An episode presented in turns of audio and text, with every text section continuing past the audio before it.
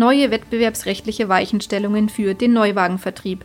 Alles, was Sie zur GVO wissen sollten. Herzlich willkommen zu unserer neuen Folge des Autohaus Podcasts. Mein Name ist Valeska Gerke und ich freue mich, dass Sie dabei sind. In diesem neuen Format liefern wir Ihnen als Fachmagazin Autohaus regelmäßig Hintergrundinformationen und Insiderwissen. Denn nur wer gut informiert ist, kann die richtigen Entscheidungen treffen. Autohaus-Redakteurin Doris Plate hat sich in dieser Folge mit Antje Woltermann über die aktuelle und zukünftige Gruppenfreistellungsverordnung kurz GVO ausgetauscht. Die ZDK-Geschäftsführerin kümmert sich seit dem Austritt aus der CEGRA um die neue Alliance of European Car Dealers and Repairers. Diese vertritt die Interessen der Autohäuser in Brüssel. Die GVO ist ein wichtiges Thema, da sie die europäischen Rahmenbedingungen für den Automobilhandel festlegt. Seit dem 01.06.2013 gibt es für den Vertrieb von Neufahrzeugen keine Kfz-spezifische Gruppenfreistellungsverordnung mehr. Stattdessen gelten die branchenübergreifenden Regelungen der Vertikal-GVO. Für den After-Sales gibt es zwar noch eine Kfz-GVO, aber letztlich enthält diese nur wenige Regelungen zum Ersatzteilbereich. Welche Rolle ergänzende Leitlinien spielen und wie Konsumenten und das Bundeskartellamt zu diesem Thema stehen, hören Sie jetzt im Interview. Liebe Frau Woltermann, schön, dass Sie sich Zeit nehmen für das Interview zum Thema GVO. Und jetzt hier meine erste Frage. Warum ist die GVO im Vertrieb so wichtig für die Autohäuser? Ja, also ich freue mich, dass ich überhaupt die Zeit bekomme, etwas dazu äh, zu erläutern. Ich weiß, das ist durchaus ein trockenes Thema und unsere Händler haben im Moment ganz andere Probleme, aber in der Tat, wie Sie schon sagen, ist das Thema GVO im Vertrieb, im Vertrieb durchaus wichtig. Ähm, das hängt damit zusammen, dass die GVO, auch die Vertikal-GVO, nebst Leitlinien für die Händler, aber letztlich auch für die Hersteller eine gewisse Rechtssicherheit liefert. Wenn wir keine GVO mehr hätten, was durchaus im Rahmen des Möglichen ist, ähm, dann wäre natürlich niemand im rechtsfreien Raum sondern dann hätten wir ja immer noch den Artikel 101 des EU-Vertrages.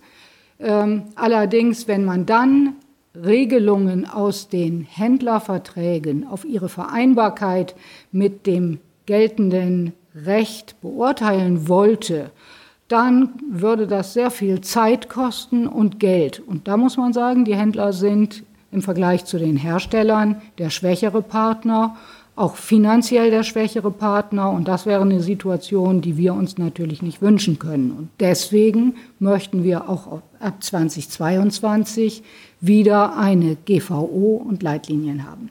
Es gibt ja schon seit vielen Jahren die GVO und wie Sie gerade schon sagten, 2022 läuft die jetzige GVO für den Vertrieb aus. Derzeit befinden wir uns noch in der Evaluierungsphase für die eventuell neue Regelung.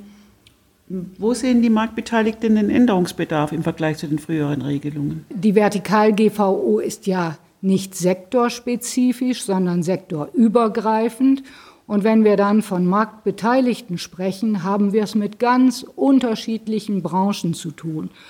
Dazu gehört der Bereich Kosmetik, dazu gehören Luxushandtaschen, dazu gehören Schiffsmotoren und dazu gehören eben auch Autos. Und insofern, wenn man sich dazu jetzt äußern wollte, wo die Beteiligten Änderungsbedarf sehen, dann gibt es da natürlich schon Divergenzen, was klar ist. Aber die Konsultation hat eines gezeigt, die Mehrheit der Marktbeteiligten, also etwas über 60 Prozent, sagt, wir brauchen eine neue GVO. Sogar über 70 Prozent sagen, wir brauchen auch weiterhin Leitlinien. Aber, und jetzt kommen wir zu den Inhalten, das, was passieren muss, ähm, die, die jetzige Verordnung darf nicht einfach fortgeschrieben werden, sondern die Auswüchse und Konsequenzen der Digitalisierung, das ganze Thema Plattformökonomie, die Verschiebung in der Wertschöpfungskette, die Aufgabenverteilung, das hat sich alles verändert und das findet in der heutigen Vertikal-GVO keinen Niederschlag, kann es ja auch nicht, denn das gab es damals, als diese Verordnung entstand, in den Jahren 2008, 2009 gab es das ja alles nicht. Und deswegen sind sich dabei viele einig, dass diese Themen rund um das Thema Digitalisierung, Plattformökonomie, Online-Vertrieb, zunehmender Direktvertrieb durch die Hersteller, dass das seinen Niederschlag finden muss in einer neuen Verordnung und schräg oder in den Leitlinien. Bei einem Workshop im November wurden ja schon verschiedene Themen angesprochen. Was wird denn da jetzt diskutiert? Ähm, ja, da gibt es eine Vielzahl von Themen. Ich greife jetzt einfach mal exemplarisch zwei Themen raus. Das erste Thema ist Konsumentenwohlfahrt. Grundsätzlich wird ja immer gesagt, ähm, diese Freistellung ist unter bestimmten Bedingungen zulässig und eine dieser Bedingungen ist, dass der Konsument einen Vorteil davon hat. Und wenn man sich jetzt aber mal die Frage stellt, und das wurde diskutiert, was heißt denn eigentlich Vorteil de, äh, für den Konsumenten? Dann war es in der Vergangenheit ganz klar so Preis. Konsumenten sollten zum günstigsten Preis ihre Produkte beziehen können. Und heute wird gesagt, ja, aber der Preis allein kann es ja nicht sein. Das ist zu kurz gesprungen, das zeigt die Erfahrung, das zeigt der zunehmende Online-Vertrieb. Heute muss man sehr viel mehr mit berücksichtigen und gerade das Thema Qualität, Qualität der Dienstleistung ist ein Aspekt, der ebenfalls seinen Niederschlag finden muss. Und das geht dann weiter eben auch dahin, dass gesagt wird, es muss, es kann nicht alles nur in der digitalen Welt ablaufen, sondern es wird auch weiterhin stationären Handel geben. Der Kunde erwartet das auch. Nur da muss es auch Rahmenbedingungen geben, die einen stationären Vertrieb auch betriebswirtschaftlich sinnvoll machen. Ähm, und insofern gibt es da natürlich schon neue Ansätze.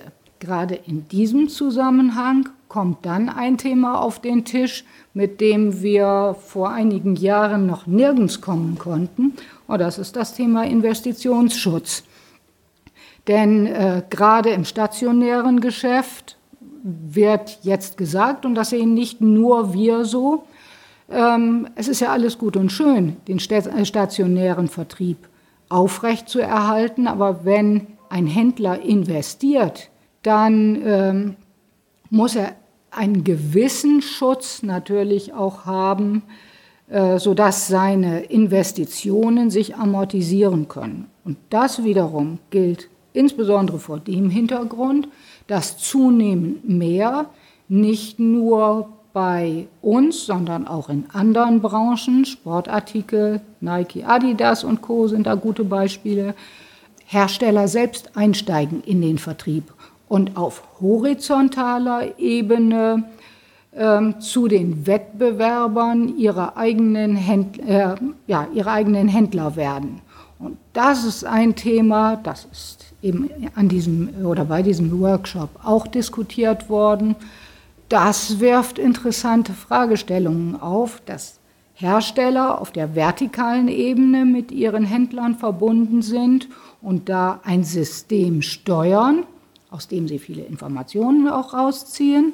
Und auf der anderen Seite, auf der horizontalen Ebene, in direkten Wettbewerb zu ihren Händlern treten. Ich glaube, mit dem Thema werden wir uns noch etwas intensiver auseinandersetzen müssen. Das interessiert die Kartellbehörden auch durchaus. Das war ein weiterer Aspekt, der deutlich wurde in Brüssel. Das klingt ja sehr spannend. Das ist bestimmt eine interessante Diskussion, die da noch zu führen ist. Aber beim Thema Wettbewerb spielt ja in Deutschland auch immer das Bundeskartellamt eine große Rolle. Wie stehen die denn dazu? Also das Bundeskartellamt hat sich mit diesen ganzen Themen auch natürlich intensiv beschäftigt, auch in Abstimmung äh, mit der EU-Kommission. Da gibt es ein Hintergrundpapier ähm, was vom Kartellamt veröffentlicht wurde zum Thema Quo Vadis Vertikal GVO. Und da finden sich Aspekte, die ich eben angesprochen habe, wieder. Da finden sich aber auch weitere Aspekte, die dahingehend brauchen wir künftig überhaupt noch eine Verordnung oder reichen nicht auch Leitlinien? Denn Leitlinien kann man viel schneller an die Praxis anpassen, als eine Verordnung. Eine Verordnung zu ändern, das dauert natürlich sehr lange. Aber da gibt es auch interessante Aspekte zum Thema Preise, Preissysteme. Und da kommt wieder dieser Bereich auf Online versus Offline-Vertrieb. Nicht so wie in der Vergangenheit, es muss alles getan werden, um den Online-Vertrieb zu stärken, sondern jetzt geht es darum, was muss man denn tun, um Anreize zu bieten, dass jemand in den stationären Vertrieb investiert.